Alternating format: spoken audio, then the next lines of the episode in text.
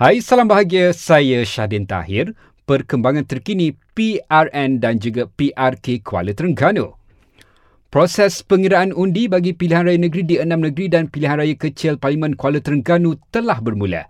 Pengiraan itu disiarkan secara langsung melalui Facebook SPR sejak 4 petang tadi. Sementara itu, peratusan keluar mengundi setakat jam 4 petang tadi adalah sebanyak 64.7%. Kelantan catat peratusan keluar mengundi terendah iaitu sebanyak 56%, manakala peratusan paling tinggi pula direkodkan di Terengganu iaitu 70%.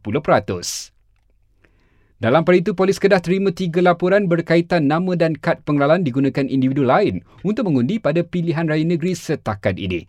Dua laporan berkenaan diterima di daerah Kulim, manakala satu laporan di daerah Kuala Muda.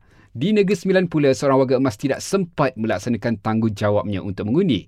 Ini selepas mangsa berusia 83 tahun rebah di pusat pengundian berkenaan dan meninggal dunia ketika dibawa ke klinik kesihatan Gemencih. Untuk laporan terkini PRN, teruskan bersama kami satu jam dari sekarang atau ikuti laman media sosial Astro Radio News.